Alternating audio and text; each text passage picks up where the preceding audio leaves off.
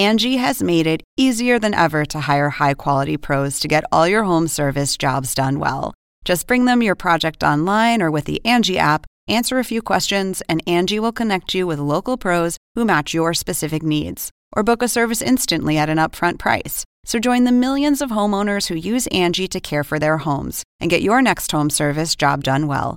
Download the free Angie mobile app today or visit Angie.com. That's A N G I.com.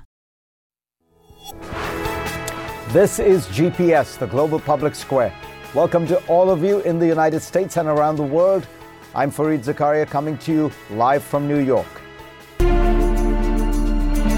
Today on the show, Bill Gates.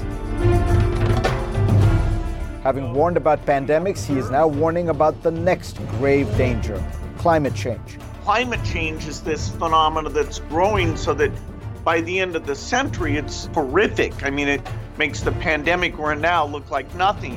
He has some big ideas about how to avert a disaster. I'll talk to him about those as well as COVID 19 and much else. That plus the U.S. calling out Saudi Arabia's most powerful prince for his role in the killing of an American resident. Also, the Biden administration goes on the offensive militarily with a strike against Iran backed militias that have been attacking American forces. We'll explore. But first, here's my take. Congress began hearings this week on the security failures that led to the Capitol being invaded by an armed mob on January 6th. That's appropriate and useful. But my fear is these kinds of inquiries almost always end up adding more security procedures, putting up more barricades, and making American government ever more imperial, armed, and removed from its citizens. I remember living in Washington briefly during the 1980s. It was easy to enter Congress and to walk amidst the grand rooms and imposing statues, occasionally even bumping into senators. Even the White House was relatively accessible, as it had always been designed to be. No more. After the 1995 Oklahoma City bombing, the 1998 Capitol shooting, and of course 9 11, citizens who wish to go to the Capitol must go through a tightly controlled tour that begins in a vast underground visitor center where they are forced to watch a movie. Can't we watch the movie at home? Over the same period, ugly barricades were thrown up around the White House with parts of Pennsylvania Avenue blocked off. Since the Black Lives Matter protests last summer, even more barricades went up around the White House. In the wake of January 6th, it is surely going to get worse. Look, I understand the need for security, but in a democracy, that has to be balanced against the need for openness and accessibility. Pierre L'Enfant, the architect of Washington, D.C., designed the city's broad avenues so that people could always see the country's great government buildings, which he believed were symbols of democracy. The country spent extravagantly building the Capitol, persevering in its construction even during the Civil War, because it was a monument for its citizens, not an office building for politicians. The situation is much worse abroad. America's diplomatic outposts used to be handsome buildings in the center of cities where people could meet and events were held. I recall going to watch classic Hollywood movies sponsored by the U.S. Information Service at the stunning seaside consulate in Mumbai. But that architectural jewel has been sold off, as have many others. America's diplomats now often work in fortress like buildings behind concrete blast walls with multiple layers of security rarely encountering the people of the country they are in. If you want to know why, after 20 years and trillions of dollars, America is not well understood or loved in Iraq or Afghanistan, visit the U.S. embassies in those capitals. The United States has more of an imperial apparatus than many actual empires did. For decades, even when London ruled the world, anyone could walk right up to 10 Downing Street, the home and office of the British Prime Minister. After a string of IRA bombings in the 1980s, the government installed simple gates blocking off one small street. Even the French, who, as we know, are partial to grandeur, have a modest set of low, movable barriers around the Elysee Palace, which houses the president. The way American politics works today, you are rewarded only for advocating ever more security. So, after 9 11, embassies and consulates around the world turned down hundreds of thousands of qualified visitors to America because the officials denying the visa applications pay no political cost for doing so. But had they let in one person accidentally who committed a terrorist attack, they would have been hauled in front of Congress and crucified. The same mentality explains the massive number of documents that are routinely classified as secret or top secret. As a friend who works in government explained to me, no one has ever been fired for classifying things as secret. The result? Massive overclassification, which limits information sharing within government and, of course, with the public. Former CIA Director Michael Hayden recalls that he once got a top secret message that read, Merry Christmas. This hyper securitization is part of what the scholar Paul Light calls the thickening of government, the adding of layers and layers of hierarchy and more procedures, which creates a more closed, bureaucratic, and inflexible organization. He writes COVID 19 showed just how far Americans must go to find accountability in the federal hierarchy. Healthcare heroes waiting for personal protective equipment faced 18 layers between the top of the Department of Health and Human Services and the PPE at the Strategic National Stockpile.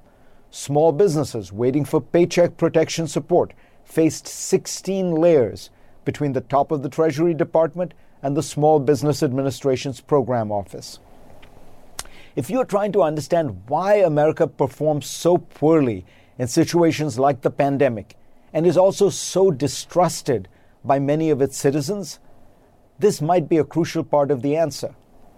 The US government now represents a dinosaur, a large, lumbering beast with much body and little brain, increasingly well protected, but distant from ordinary people and unresponsive to the real challenges that confront the nation. Go to cnn.com slash Fareed for a link to my Washington Post column this week. And let's get started.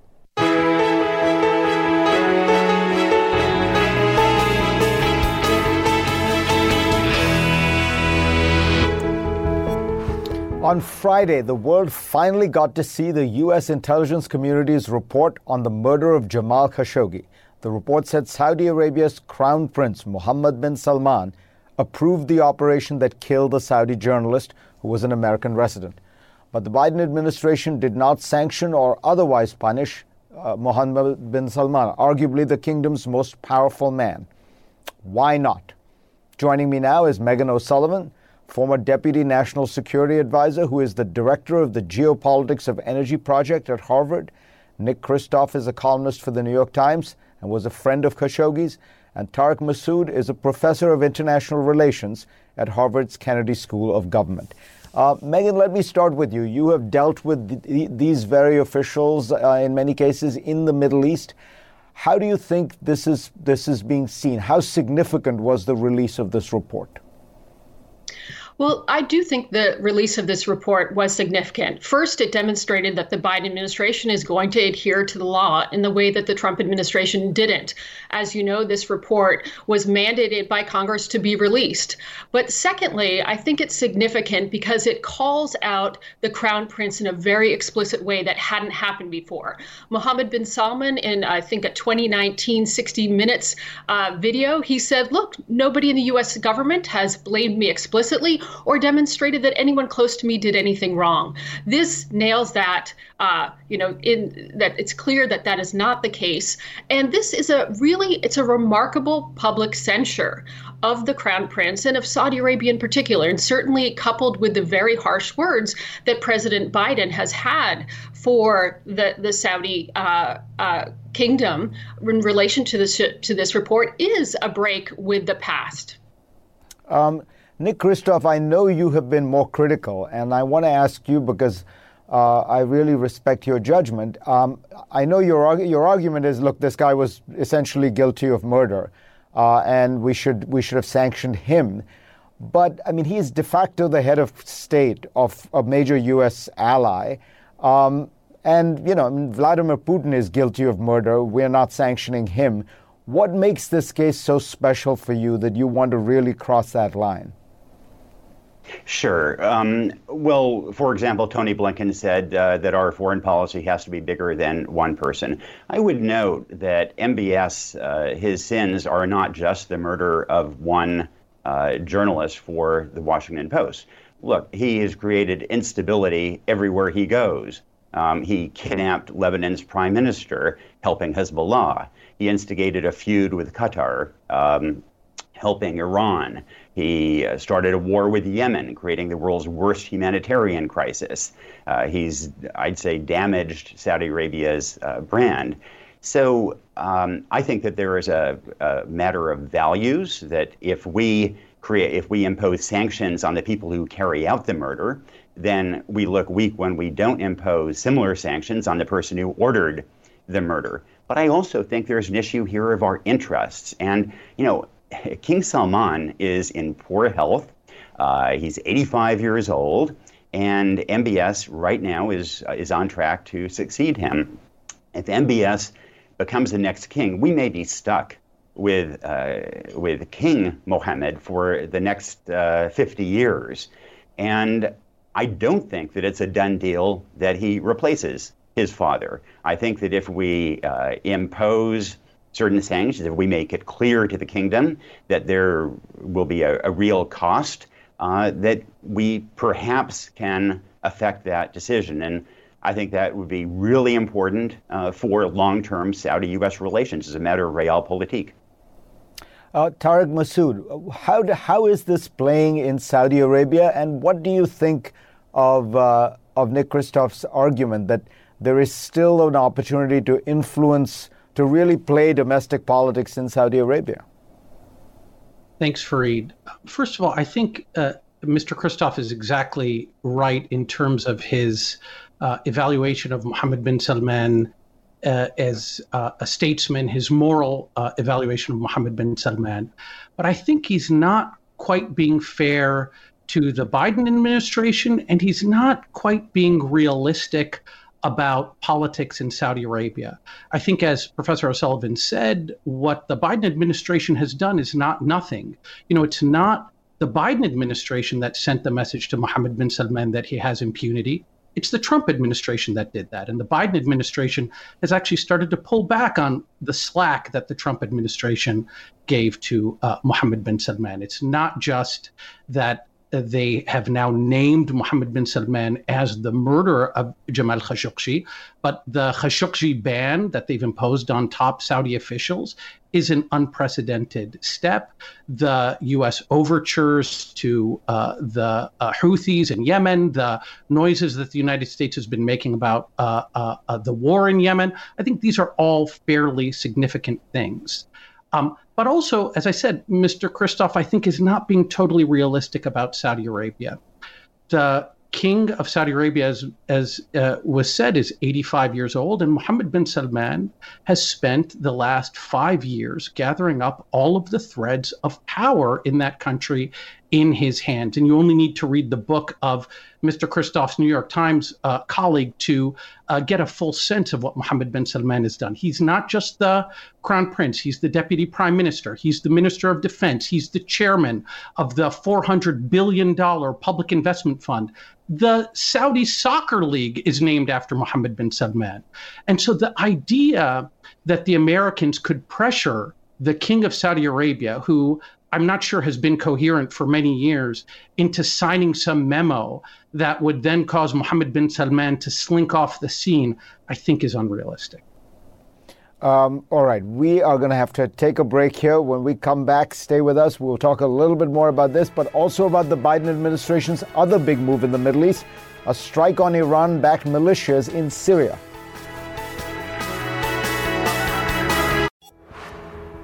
And we are back with uh, Nick Kristof, Tarek Masoud, and Meghan O'Sullivan. Um, Nick, I want to give you a chance to, to respond. In the previous discussion, we were t- uh, talking about uh, Mohammed bin Salman, and whether he should be personally held accountable. And, uh, you know, I think Tarek's point was you, go, if you try to play politics in Saudi Arabia, it's going to backfire. The guy is very powerful, he's consolidated power. Um, this is a big slap on the wrist and more from the Biden administration. I would add to that, as far as we can tell, he's pretty popular in Saudi Arabia because of the reforms, particularly with young people who are a huge part of the Saudi population. Uh, and again, I just want to ask you why you think, you know, trying to do something like this with MBS when we haven't done it with Putin, who has murdered people, invaded uh, Ukraine, Crimea. Um, you, you feel like we have a, you know, we can make this stick in a way? Yeah. Um, so Tarek made a couple of points. You know, one is that um, Biden has been tougher on Saudi Arabia than Trump was, and you know that's absolutely true. That's a pretty low bar, and uh, Biden himself had uh, strongly implied that he was going to uh, impose sanctions on MBS. So by his own standard, I think he, he, he fell short and looked weak. And in terms of the question that you and, and Tarek both make about, uh, you know, can we actually influence Saudi uh, internal politics? You know, we don't know. I, I think that, uh, you know, Saudi politics are incredibly opaque. Uh, there are some prominent Saudis who think that the deal is done, nothing can influence it. They may be right. There are others who say that no, there have been uh, six crown princes in the last decade, uh, that there is some chance uh, of replacing him if there is pressure on King Salman. King Salman is not going to do this lightly.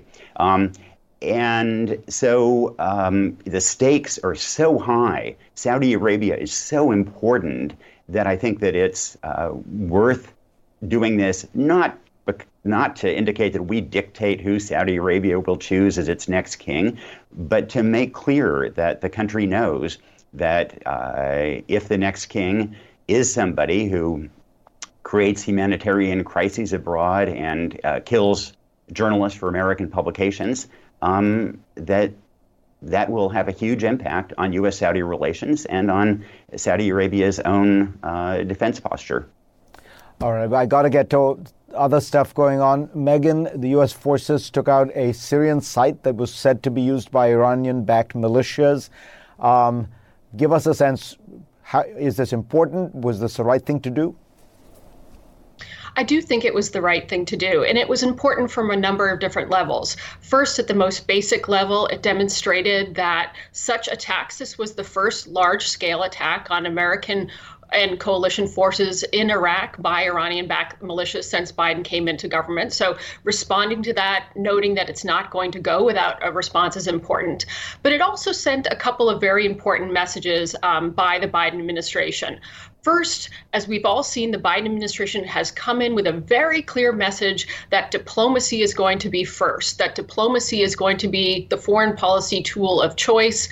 And a lot of effort has gone into underscoring that message. I think that is the right message, but it would be a, a it would be a problem if that message were misinterpreted to mean that military force is off the table. And this strike underscores military force is still an important part of America's toolkit. Secondly, I would say this strike really um, emphasizes that this team, although there are many of the same faces from the Obama administration who worked on the Iranian deal, this team understands that it's not 2015 in dealing with Iran. If this had happened, under the Obama administration, it may well have been that this uh, attack on U.S. forces and coalition forces would have gone without a response because the Obama administration was so focused on getting a nuclear deal with Iran. The Biden administration is under no pretense that if it goes easy on Iran and other domains, it increases its chance of getting the deal. And in fact, I would say the message is quite the opposite that the Biden administration understands it's going to go hard against Iran in other. Uh, uh, other arenas while it tries to bring diplomacy back to the table when it comes to the nuclear file. Um, Tarek, let me let me ask you about a broader subject. Uh, it's about it's the 10th anniversary of the Arab Spring, and you've written uh, powerfully on this. What do you think? Uh, how should we think about the Arab world right now? You know, more stable, less stable. Where, where do where do things stand? Well, I think Fareed that the Arab world right now is is really torn between two competing projects. That democratic project that we all thrilled to during the Arab Spring 10 years ago, it's alive and well. And you see it playing out in places like Iraq, in places like Lebanon, in Algeria, in Sudan. And so there is still this momentum for greater accountability, more democracy, more political participation. But what's new now, and this also brings us a little bit back to Mohammed bin Salman, is that the autocrats have a response to the Arab Spring. And it's not just the increased repression that we see, but it's in fact this recognition that they need to respond to some of the demands that were driving young people into the streets in the first place. And I think if you look at the reforms, for example, that Mohammed bin Salman has been championing in his country, even as he has engaged in a lot of terrible things, you begin to understand that those reforms are in part driven by this need to ward off the specter of the Arabs of of of uh, of revolution, etc. And so, when we talk about balancing our values and our interests in Saudi Arabia, part of the problem is that these some of these autocrats are advancing values like women's liberation and, and greater personal freedom that we actually support. Um, Nick Kristof, let me ask you very quickly. We have about 30 seconds left. Um, Yemen is the world's biggest humanitarian crisis. Do you believe that um, there is a prospect of it uh, of it winding down or stabilizing? I don't know what the right word is. You know, I, I think it's shattered and it's going to be very difficult to glue together. Um, I I think that there is now some political will in Saudi Arabia and you know greater political will outside to try to do some kind of a deal, but it's harder, and there may be more aid headed in that direction, which will ease the hunger. But it's going to be really difficult to see a unitary government actually ruling the country again, and that ultimately is what we really need. We're going to have to leave it at that. Thank you all. Really fascinating perspectives. Next up, Bill Gates on the two biggest crises of our times climate change and pandemics.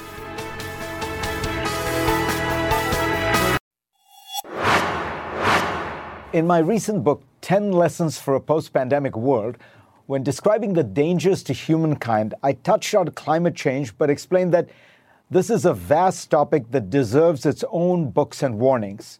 Luckily for us, Bill Gates has written just that. It is titled How to Avoid a Climate Disaster. Welcome, Bill Gates.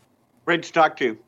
You warned about pandemics, um, and you warned that we hadn't funded it enough and we hadn't taken enough precautions. And then it took a pandemic, and I think you probably agree that at this point we will probably do what, what we need to.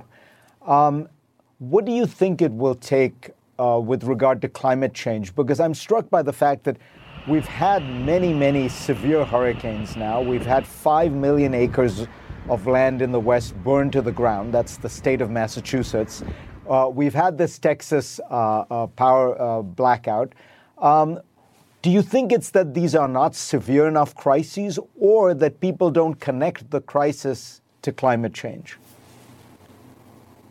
Well, the interest in climate change is definitely going up. Uh, and in fact, that's why uh, I hadn't done a book. You know, I gave a TED talk about climate in 2010 that's actually five years before the pandemic talk. But it was in the last few years that I saw that the interest, particularly in the younger generation, was going up. And I think some of those uh, awful events uh, explain that partly. It is a very tricky problem because it just gets worse and worse every year.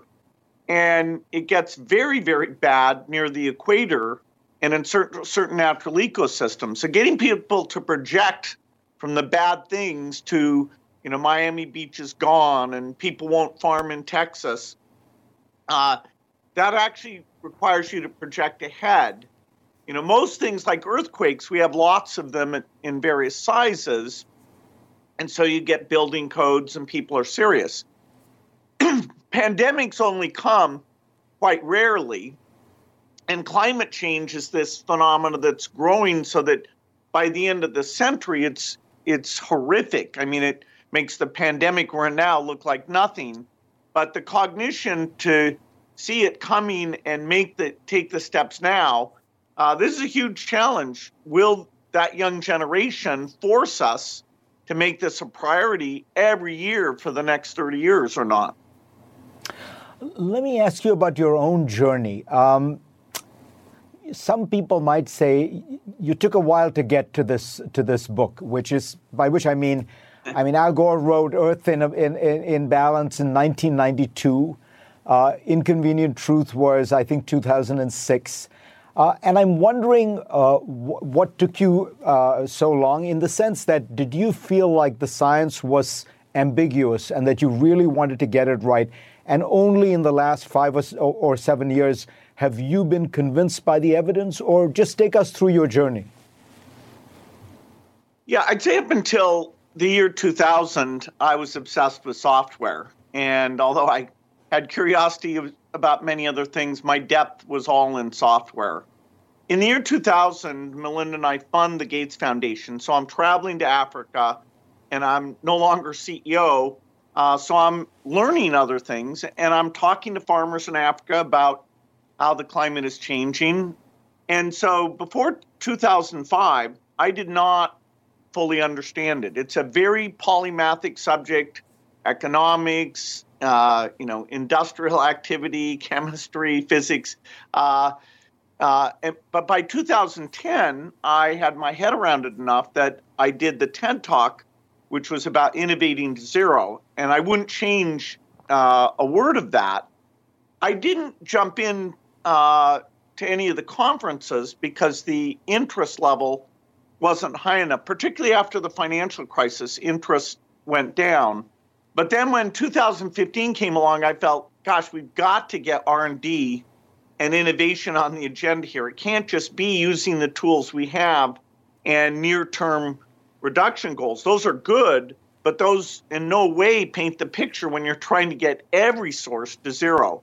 Um, let me ask you when looking at Texas, what do you think we need to do to create greater resilience for the grid? Because until we get to the point where we're going to be able to replace uh, things with, with uh, green technology and such, you are going to have these kind of extreme weather events. You are going to have power outages. And it seems to me we need to be thinking about how do you make sure that critical infrastructure, hospitals, you know, are able to withstand these blackouts, which are not going to be a few hours, and therefore you could put a diesel generator in? What what is the what is the backup resilient capacity we need? Yeah, even though the, this particular Texas event, the problem, which is tragic, was not caused by the shutdown of renewables. It was caused by the shutdown of all their sources, primarily natural gas, because of a lack of weatherization. The point about grid reliability is super important. We will have more events like this uh, because of climate change. That is, more cold fronts will be able to come down through the, the Midwest. Uh, and of course, you'll have very hot periods as well. So there's three ways uh, to make a grid reliable when you have lots of weather dependent uh, wind and solar on that grid. Say you're trying to get up to 80%. You need lots and lots of transmission. And Texas, because it's not connected to other states, wasn't able to call on their uh, extra capacity to save its citizens' lives. So the amount of transmission we need to build in this country is gigantic. Uh, second is you want some form of energy storage Grid storage is ridiculously expensive. It's much, much harder than uh, electric batteries for cars, but there's lots of innovations that'll provide some of that. And then, third, you'll want some degree of weather independent green energy, which only nuclear fission has a, a chance of doing that at scale. Next on GPS, Bill Gates on what a post vaccine world will look like.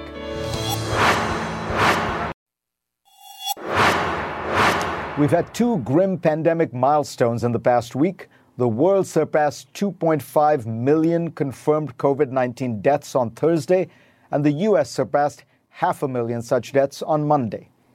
But is there light at the end of the tunnel? Back now with Bill Gates. Let me ask you next about the pandemic, uh, Bill. Um, so we now have vaccines. Um, we are getting vaccinated. Tell me what you think life will look like in the Western world uh, by July, August, September. Will we be back to normal? And if not, where will we be? By the fall, we'll be back to almost normal. Uh, that is, I would expect basically every school to be in session and at some level of occupancy, uh, restaurants uh, and sports events to be taking place. The big problem is that uh, we're not doing enough to end the pandemic globally. That is, the vaccines are just going to the rich countries. And this has been a big focus of the Gates Foundation uh, throughout the crisis is to get additional factories like the big factories in India. That is starting to happen uh, with uh, AstraZeneca already, and soon Johnson and Johnson and Novavax. And so the vaccines are a miracle. All five that have gone through Western regulators, that the three I mentioned plus Pfizer and Moderna, are amazing vaccines. And even though we have a little bit of tuning that you might have to take a third dose because of the variants, we will get on top of that. So the fall will be uh, almost normal, uh, even though uh, because of the reinfection problem, we can't fully go back to normal until we help the entire world. Right now, that could take all of 2022 unless we, we do a better job. When you look at the American government uh, response to this, I want to ask you, you know, what conclusions or what reflections you have because we clearly bungled the initial period and the, the testing, tracing, and isolation. We never got that going. Then we had a chance with the vaccines to be able to do a, you know, we had time to learn and we had the chance to get the vaccine rollout right. We were not able to do that. Um, then we had to deal with the variants. And we kind of, I think it's fair to say, we bungled the variants as well. The one thing we got right was writing big checks to the private sector for the vaccines. But anything the government had to administer, it has handled badly. What do you make of that? Well, leadership matters. And uh, sadly, the CDC, which, you know, trains for this kind of stuff, uh, they fell short a tiny bit with the initial test. Uh, they weren't allowed to reach out and work with the private sector to get a website, you know, so that the testing, you, everybody in the country would just say, okay, I, I want a test, and that would be allocated properly, and you'd never have more than a 24 hour delay. Likewise, for the vaccine, that should have been a CDC website that you get told, okay, go here to get your vaccine, and it's making sure that uh, communities with people of color are getting strong messages and you know really spending to make sure we're doing this in an equitable way. Do you think that the Biden administration has made a substantial improvement on uh, what has gone on before? Yes, they they don't search the web for the craziest person and put them on their task force. Uh, they admit when things are going wrong. Uh, you know, you, you, just to deal with the basics of uh, that the federal government, you know, has to carry. It's hard to change. I mean, it's too bad in a way that the that the vaccine rollout uh, started under the you know sort of denial administration, and now it's harder to get it back in place. But the the supply and logistics will not be limiting within about three months here in the United States. Do you think, uh, and this is a question about pandemics and uh, global warming, do you think that part of the complacency we have is there is this view, um, Joshua Lederberg talked about it in, an, in a lecture he gave, that human beings think that nature is benign, it thinks kindly toward us. Nature will take care of us. And his point was nature is just a bunch of physics and chemistry, and if we push too hard, you, you know, you could easily end up triggering chemical reactions that end life on Earth. Yeah, we're very lucky, um, you know, that the temperature on this planet and the lack of uh, radiation, you know, even our magnetic field protects from certain things. It's it, the more you study it, the thing number of things that have to be right for life uh, is mind blowing, and we're in you know the the weather situation has been pretty stable. The fact that we're the ones destabilizing it is deeply ironic, and the fact that we're having a hard time recognizing it uh, is deeply ironic. So, yes, uh, we are spoiled, uh, particularly those of us who live in the temperate zones and don't do outdoor farming. A farmer knows, hey, I'm going to have years uh, even before climate change with crop failure. So you know, lots of you know, religions got started on, you know, praying for rain and and things that nature. So at first, it's actually those outdoor farmers, subsistence farmers, who will have malnutrition, increased death, and they'll start to migrate away from the equator. Uh, hundreds of millions of people won't be able to live and, and will seek a better territory. Next on GPS, Bill Gates on the $1.9 trillion Biden COVID relief package. Is it too big, too small, or just right?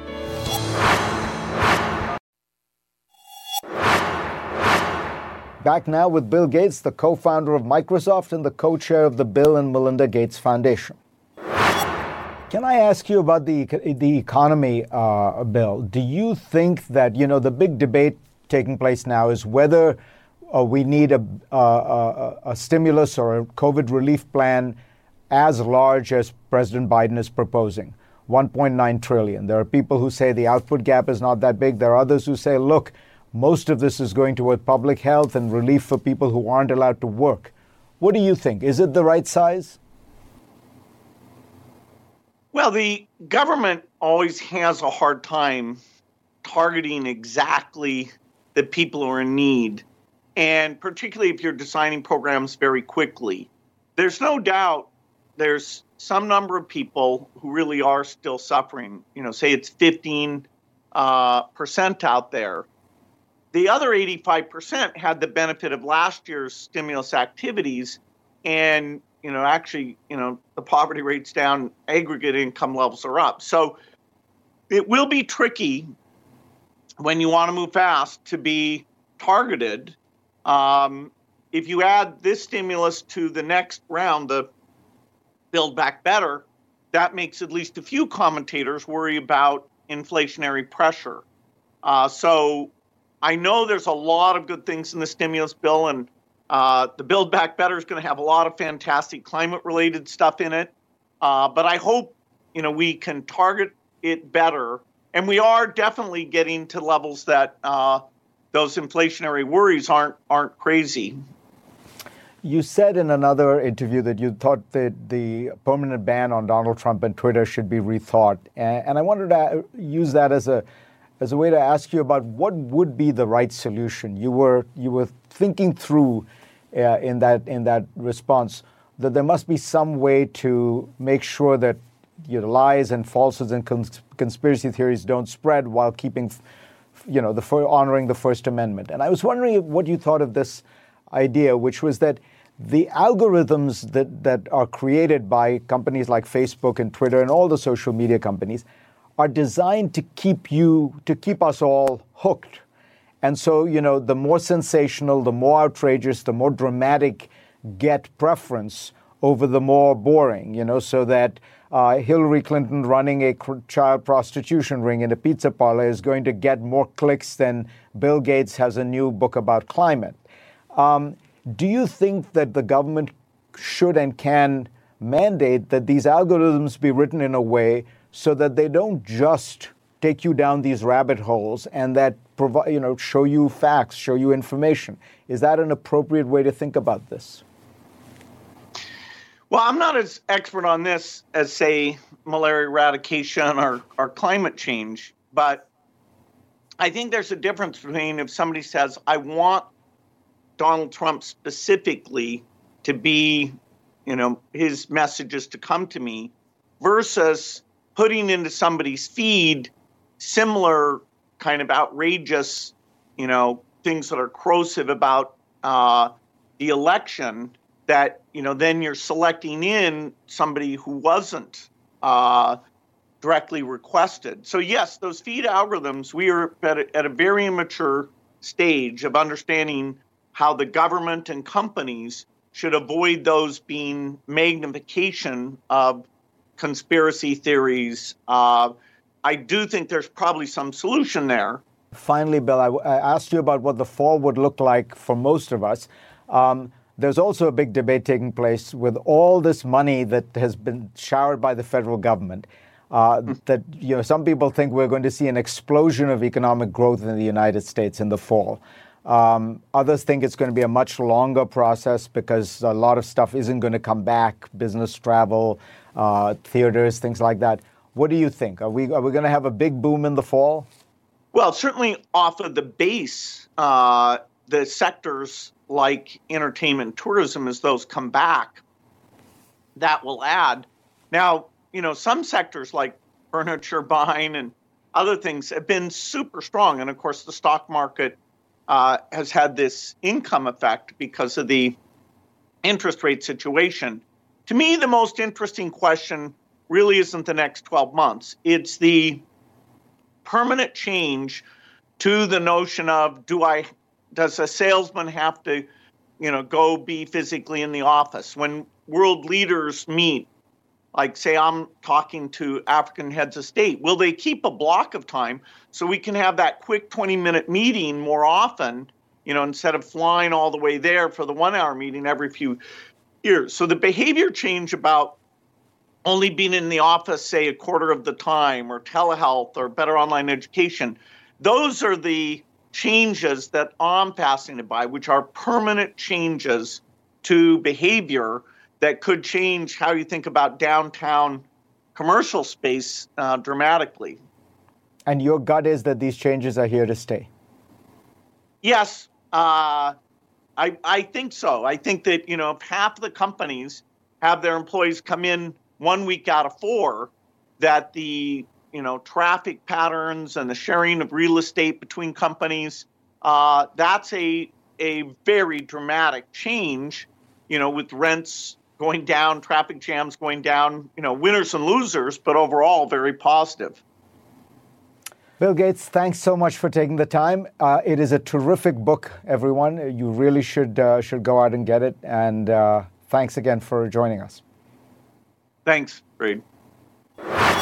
Next on GPS, four years ago, it would have cost you around $1,000 to buy a Bitcoin. Last week, it was worth more than $57,000. Sorry you didn't get in on the digital currency craze? So are some of the world's biggest governments. That story when we come back.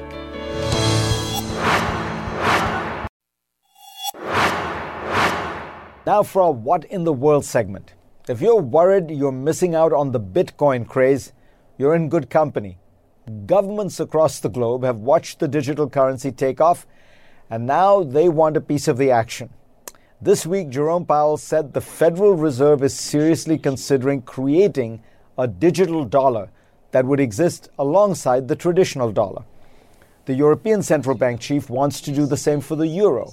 In fact, a recent survey found 86% of central banks are exploring the idea. To understand the idea, consider cryptocurrencies like Bitcoin. These are decentralized systems created by private actors that theoretically work like cash. You instantly purchase a Tesla by sending them Bitcoin. No credit cards or bank checks are needed. But this only works because Tesla has agreed to accept Bitcoin as payment. It isn't legal tender, no one has to accept it. Central bank digital currencies, on the other hand, would be legal tender. Imagine the government wants to send everyone a stimulus payment. Rather than taking weeks to transfer money to bank accounts, print checks, and mail out debit cards, the government just sends the money directly to a digital wallet on your phone, which could then be used to buy groceries or pay rent. This is already a reality in some parts of China. In pilot projects across several cities, the Chinese government has sent small amounts of digital money to people via lottery. As of November, consumers had made 4 million transactions using the e yuan, totaling $300 million worth of spending. The main benefit of digital currencies, as Treasury Secretary Janet Yellen told the New York Times this week, would be faster, safer, and cheaper payments. Now, countries are approaching this idea cautiously because they worry about damaging their financial systems by undermining institutions like private banks. But some governments also see an opportunity to disrupt the global financial system to their benefit. For example, a digital euro could help the EU chip away at the dollar's dominance in international trade. It's a long held goal that has only become more pressing as the United States government has weaponized the dollar. When the Trump administration imposed sanctions on Iranian individuals and businesses, so called secondary sanctions meant that European companies had to stop doing business with Iran, or else they could be cut off from the US financial system. European nations tried to set up a mechanism to skirt the sanctions, but it was a failure. Digital currencies could offer a better solution.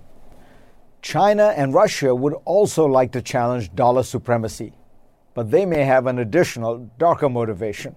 As the Financial Times points out, libertarians have championed cryptocurrencies because they keep the government out of commerce. State backed digital currencies can empower governments by providing detailed information about people's business dealings who's transacting with whom, what they're buying and selling, where they're located, in the right hands, this information could be used to set economic policy or target money laundering. In the hands of the Chinese Communist Party or the Kremlin, it could be used to crack down on ethnic minorities or political dissidents. So, digital currencies may end up following the same path the internet has. In the early days, people thought of the web as a decentralized, free, and open global system that would empower individuals. And to be fair, it has fulfilled that promise in many parts of the world in many ways.